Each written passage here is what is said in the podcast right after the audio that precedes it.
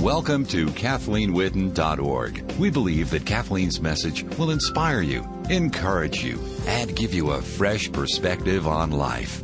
Now, here's Kathleen. We are doing the book of John, and we left off John 2 1. Right at that third day, it says that basically the disciples were with Jesus for three days now, and, and so they're learning about him, and he's learning about them. And on the third day, a wedding took place at Cana in Galilee, and Jesus' mother was there. And I'm reading from John 2, verse 1. And in John 2, verse 2, it says, And Jesus and his disciples had also been invited to the wedding. When the wine was gone, Jesus' mother said to him, They have no more wine. Okay, first of all, you know how we said there's so much more in the scriptures than what you just read and think, oh, well, that's okay, great. They have no more wine. And we're thinking a wedding, and our weddings may last, you know, four or five hours or whatever they may be. They vary. Um, but theirs lasted a week. And so, and it was up to the bridegroom to have like this big bowl, usually of rice and lamb and kid and stewed and, and all of these things. And it was up to him to have the servants go out and invite all the guests. And so the servants would go out and invite all the guests. That's how they, they didn't send out invitations. They didn't send out little scrolls. They didn't have one person go. They had all their servants go. And then there was usually a second invitation and then when the master of the house would shut the doors, then that meant kind of like everyone's here and we're going to start celebrating. But they would have a wedding celebration for a week. And Cana is nine miles north of Nazareth. So you've got to think about there's no HEBs around. you can't just go get wine. No problem. We're out of wine. No problem. I mean, it, it's, it's remote. And so it's an embarrassment, but also in the Eastern culture, having that happen on the first day of a wedding, it is completely a disgrace to the the bride to the, the bridegroom's family, and so um, it's I just think it's so interesting if you back up to verse John two three. Now that you know all of these things about weddings back then. And now that you have a better picture of, okay, it's a week long wedding, all these people are here, they've run out of wine, it's only the beginning of the wedding, there's nowhere to get wine. All these servants have gone out and invited all these people from all these places, and there's all this food, and they're out of wine. And so it says in John 2 3, when the wine was gone, Jesus' mother said to him, they have no more wine. Well, what's interesting is she knew they didn't have any more wine. Jesus, I'm sure, knew, I'm sure they were informed, maybe as friends of the bridegroom, friends of the family. Obviously, they were friends because even the disciples were invited. We don't have any more wine. And so I think it's funny how I can't, you know, project that this happened, but I just can imagine even my mom looking at me, and if she thought I could do something to help somebody not feel disgraced, she would turn to me and say, They have no more wine. it's like that obvious statement that you want to go, uh, and so he does. He does. He looks at his mother and goes, Well, dear woman, why, why does this involve me? My time has not yet come. But see, she has been told by that angel Gabriel when she, before she even had the, the baby, that he was going to be the Messiah. And, and she watched him grow up and know the scriptures. And I personally believe, personally, that as a man and an imperfect man, starting to realize the gifts that God had given him, I don't think he just went out and healed people and went, whoa, golly. I think that he practiced at home and around him and with the little goats he might have taken care of. And, and so she saw that he had power. She knew he was the Son of God. And so she turns to him and says, They have no more wine. and then his response is, Oh my gosh, you know, I know they don't, but I, my time hasn't come. And what he's saying is, it's not time for all of Nazareth to know that I am the Son of God. I, I, if I do a miracle, then people will start talking at this wedding. But I'm sure she just was really silent. And then it's really hilarious what she says next.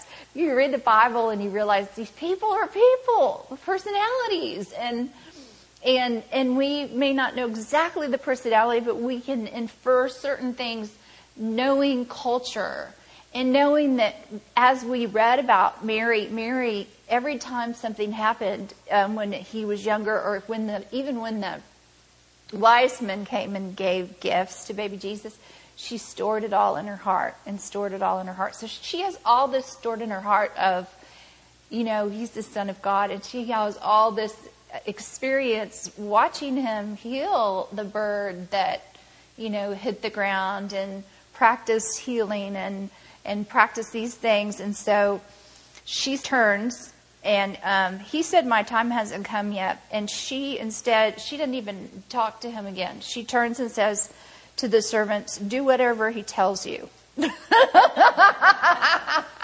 I think that's so funny.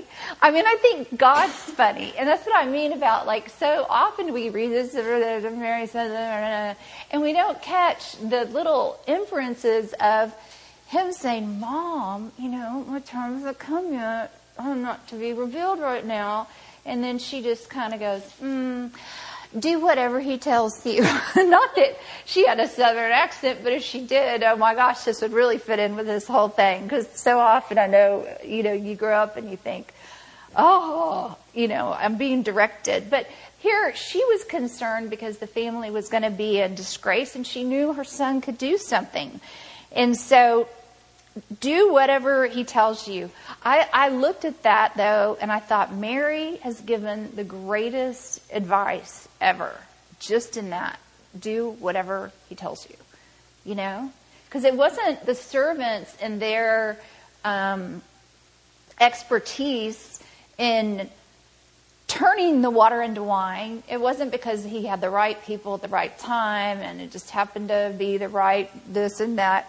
It was only that they did what he told them to do. And that, that one line, do whatever he tells you, has just stuck with me so much. Um, years ago, when I really heard in my spirit to do, and God gave me the name, Dare to Be Rare. Um, I started and I started praying, and He told me a, a person to call that I didn't know that was older a little bit older than me, and to tell her about it. She was a little bit excited, but a little bit reticent, but it was reaching out to girls in a different kind of way, a one night thing. Um, there was a lot of questions about how in the world can you have sixth graders through 12th graders and have anything be effective. And um, anyway, and then the the moms that she called, and one in particular, was very negative about it. Like we already have enough things for them. They don't need something just for girls. And, and God just, I, I kept with that thought of just do whatever he says. It's just better, you know, it's better than listening to the naysayers and, and it's better than even it, how, no matter how it turns out, do whatever he says.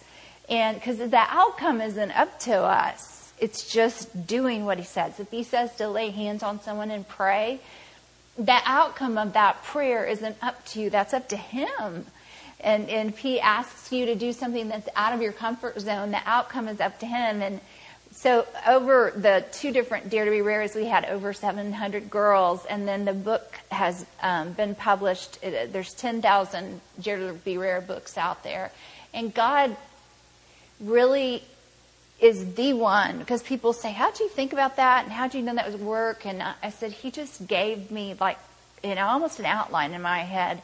So in, in our lives, there are times when we know God is saying to do something. Sometimes it's a small thing. Sometimes it's not to do something. But if we take Mary's advice, you know, let, let us hear what she says do whatever he says. Do whatever he says. Because he can turn in our lives even the most horrible circumstances, water into wine if we are obedient. And so often, I don't think we're going to know till heaven all the different puzzle pieces of people that are involved in in getting things done in God's kingdom that He wanted done, and and then where it stopped. And I'm I I don't want to be in heaven and have them go, everyone go, well, it stopped with Kathleen because um, she she just said, uh, nope, not doing it. You know, I mean, it went through Ethiopia, it went through Egypt, it went through, you know, all these people, and, and then it stopped in San Antonio, Texas with Kathleen because she wouldn't do it because she was hungry. Or you know what I mean? I'm just like, oh God, even give me a second chance to do whatever you say. So I, I love that Mary says that. Do whatever he says. Just do whatever he says. John 2 6, it says, Nearby stood six stone water jars, the kind used by the Jews for ceremonial washing, each holding from 20 to 30 gallons.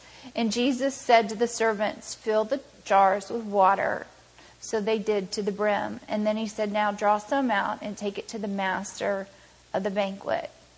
Now, the master of the banquet is like the guy that's in charge of all the arrangements of the couches, and he's usually a really good friend of the bridegroom. So he is close, close to the bridegroom. And so they did, and John 2 9, the master of the banquet tasted the water that had been turned into wine. He didn't realize where it had come from, though the servants who had drawn the water knew. See, Jesus didn't want to be discovered at this point. He's like, my time hadn't come. I know that. But I think it's interesting that, okay, his godfather, his God, God the Father, you know, he knew with him my time hadn't come.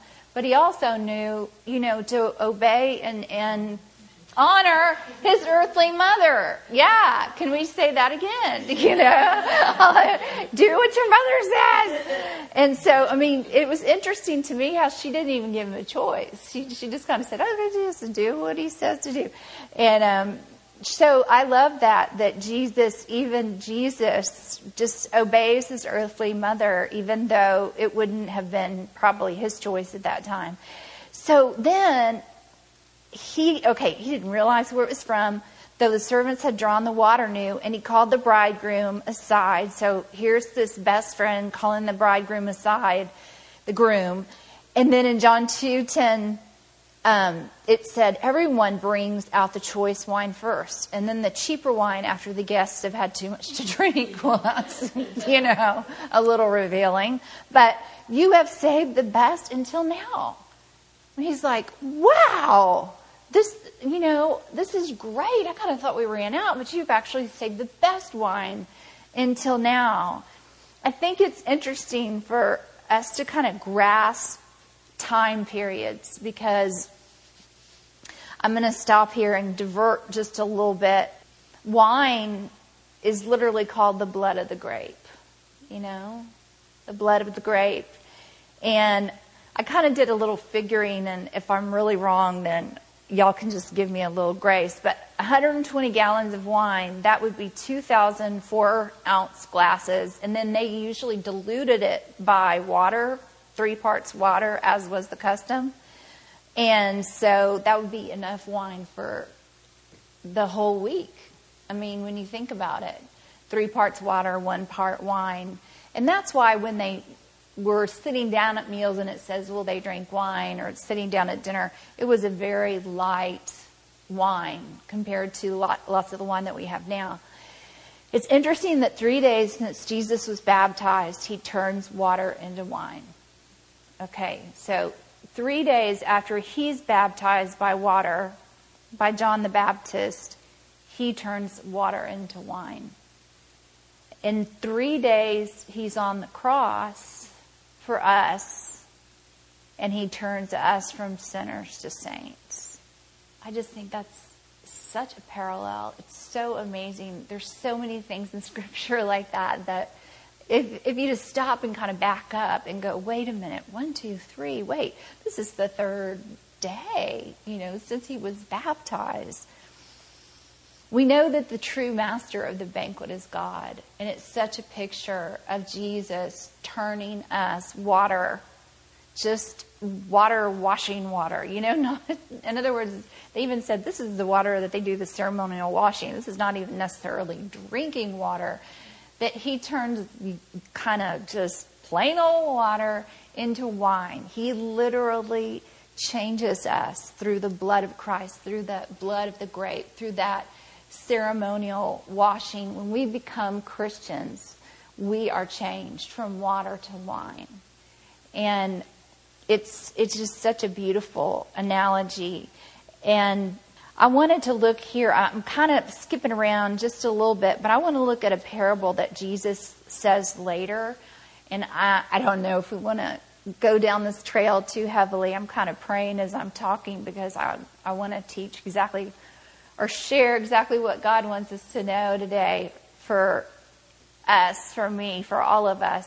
But um, in Matthew 21:45, Jesus later gives this parable when the chief priests and the Pharisees were speaking to him and of him and about him and trying to get after him.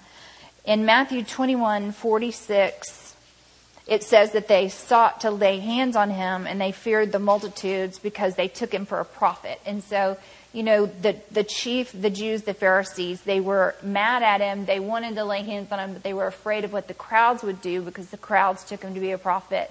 And Jesus answered and spoke to them by parables and said, Now see if this makes more sense.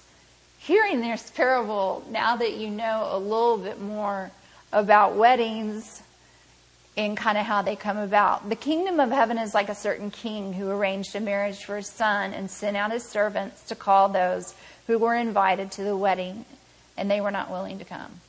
That is a big deal. I mean, the king, he sends his servants out like every bridegroom's family, like every dad of the groom, and this, they're not willing to come. Again, he sent out other servants, saying, and I'm in Matthew 22 4, Tell those who are invited, See, I have prepared my dinner, my oxen and fatted cattle are killed, and all things are ready. Come to the wedding, but they made light of it and went their own ways. One to his own farm, another to his business, and the rest seized his servants, treated them spitefully, and killed them. And you know, in this parable, it's, it's talking, of course, about God and the kingdom of heaven and how He sent His servants, the prophets, to His people and how they've been killed, they've been stoned, they've been made fun of. Um, at the very least, they were turned away. Then he said to his servants, The wedding is ready, but those who were invited are not worthy. Therefore, go out on the highways and as many as you invite as many as you find, invite to the wedding. So those servants went into the highways and gathered together all whom they found, both bad and good. And the wedding hall was filled with guests. And of course, we know that we're going to be so surprised in heaven. I, you know, some people might be surprised we're up there, but it's all by it's all by the blood of Jesus. We're, we're we're bad and good. We have different sides to ourselves. We have things that we really wish we didn't have. We have bad and good moments. And um, I mean, especially as a female, I, I don't understand how I can just feel kind of down and rotten and I have no friends. And then 20 minutes later, feel like, oh, well, so and so just called and I'm going to go to lunch. I mean, I'm not trying to make, I'm not that like shallow, but I'm trying to make an example that that has happened in my life. You know, Lacey's like, oh my gosh.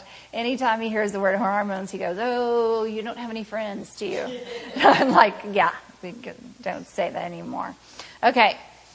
When the king came to see the guests, he saw a man there that didn't have on a wedding garment. See, what they were clothed in really was the sacrifice. Remember, even in the Garden of Eden, when we talked way back when, the first thing that God did was clothe them with the sacrifice. So they were clothed then with the sacrifice of Jesus, of his son. They were clothed, good or bad, in the blood of Jesus. And he sees someone not clothed. And so he says to him, Friend, how did you come in here without a wedding garment? And he was speechless. Then the king said to the servants, Bind him hand and foot, take him away cast him in outer darkness. There will be weeping and gnashing of, of teeth. And then Jesus finishes by saying, For many are called, but few are chosen. And a lot of people have wrangled with that verse. And that's a very serious parable, but you can see how it would have meant a great deal to the people in that culture because that's how they invited their their wedding guests. And certainly a man of great stature would have people around him want to come for the first invitation, but a king, a king would certainly have his whole kingdom come, but they turned down the invitation, turned down the invitation, and so finally he says, just go get whoever you can get. And just to look at that, for many are called, but few are chosen, is to me almost a it's almost a relief because I like that Jesus says many are called.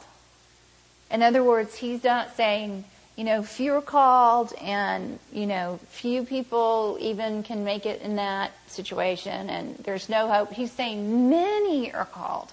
And even the Bible says that God so loved the world that he gave his only begotten son that that the world would not perish but have everlasting life and he desires that all men come to the knowledge of salvation and so we know God's heart always is for those that he invites to come we know the king's heart was for those that he invited to come but the one thing they had to have was they had to be clothed. They had to be clothed in the blood of Jesus. For many are called, but few are chosen.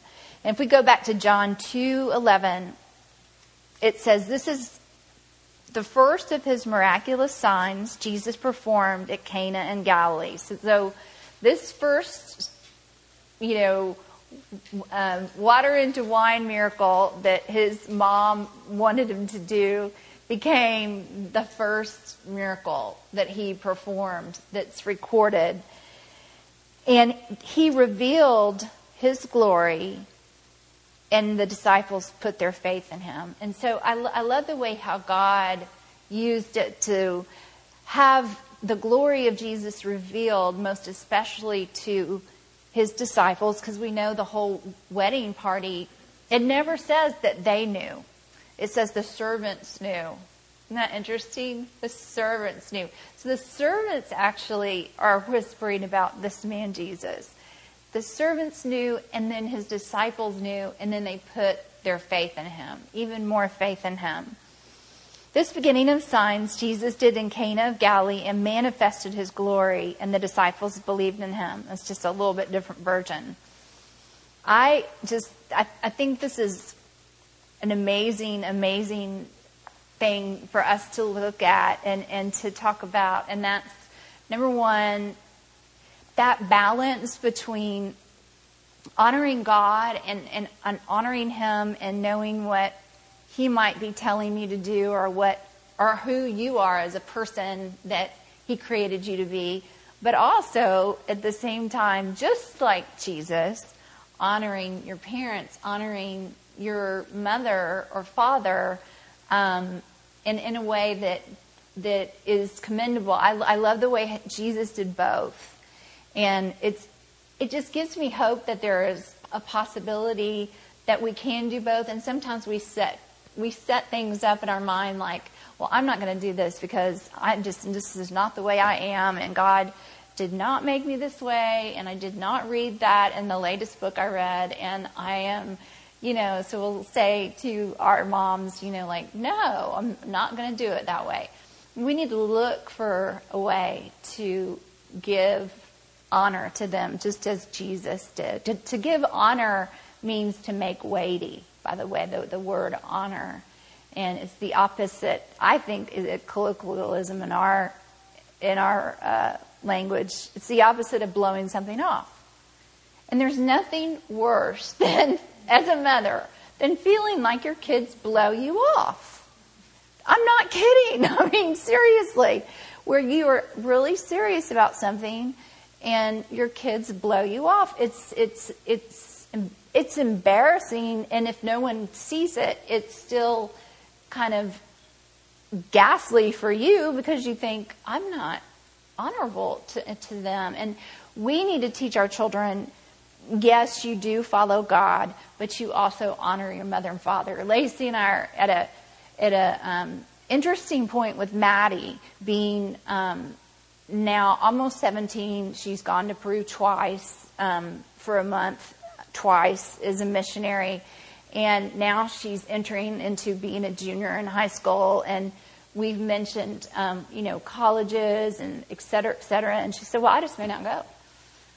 And so Lacey said, "Well, you may go. You may have to go if we want you to go." And she said, "No, I don't have to go." And so she said, What if God doesn't want me to go? And Lacey said, Then God will let me know. I mean, you, you know, it, it is such a struggle. And I remember, you know, she's not being obstinate. She's really seeking the will of God. That child is in the Bible all the time. She really, really is seeking the will of God. She has a personality that's like, I'm not going with the flow. I mean, that's her personality. Like she was born that way, even like, um, no, I'm gonna sleep, not right now, you know. But so she has that kind of propensity and personality that God gave her, and but and so there's a propensity to do that and be different anyway. But what we need to understand is even our adult mothers and fathers, I mean, God will make a way that we can honor them and honor Him if we seek it. Jesus did it perfectly. He did it perfectly. And I, that gives me hope. That gives me excitement because so often um, I know I feel terrible if my daughter is saying, I've got to follow God, Mom. You all cannot stop me from following God. And then I don't have a peace about just as a junior not seeking colleges because what we feel is, well, what if she decides she wants to go? And we haven't sought any out and we haven't taken the SAT and we're not prepared. So we're trying to teach her, no, you prepare for different things in life and then you make decisions that are born out of wisdom and born out of your mother and father's direction, which prayerfully is, is discretion and direction and wisdom given by God. And so that's kind of what we're we're dealing with right now. And it's interesting to um, she she laughs when I bring up the well honor your mother and father scripture. She's like, oh stop it, stop it, stop it, stop it, you know. and so, and then some of us have little ones, like I know I do, that it, it's just a matter of they go through the no I mean, where you say, go and pick up, I will say, you know, to Storm, go and pick up your tennis shoes. Please don't leave them by the front door where everybody trips over them. Uh, no, uh-uh, I can't right now because um, so-and-so called and I need to, and I'm like, what do you mean no? You don't say no. I feel so blown off. Like, and then I feel like, you know, what am I supposed to do? I, I make him go do it, but, um, you know, what do you mean no? And I, I guess we're getting a little taste of what God feels like when He's talking to us and He tells us to do something, and we're like, uh, no, not until I finish X, Y, Z. And it's just like that little kid, you know, by shoes by the front door. No, not until I finish this Xbox game will I have time to go pick up those shoes. And it's just that whole obedience thing is huge for me. And then that's a lot of what I want to uh, talk about. I didn't even title this, but if I titled it, I think I would title it Do Whatever He Tells You. Just do whatever He tells you. And do whatever He tells you also in the Bible and through the Bible as what is our authority and when. And when we're younger, your authority is your parents. And just as we get older, our authority may not be our parents, but we're still to honor and love them. We hope that you've enjoyed Kathleen's message. To order a copy of this and other messages, please call us in San Antonio, Texas at 210-822-5500 or toll free outside the San Antonio area 877-397-7773. That's 1-877-397-7773. Visit our website, kathleenwhitten.org. K-A-T-H-L-E-E-N W-H-I-T-T-E-N dot org. Thank you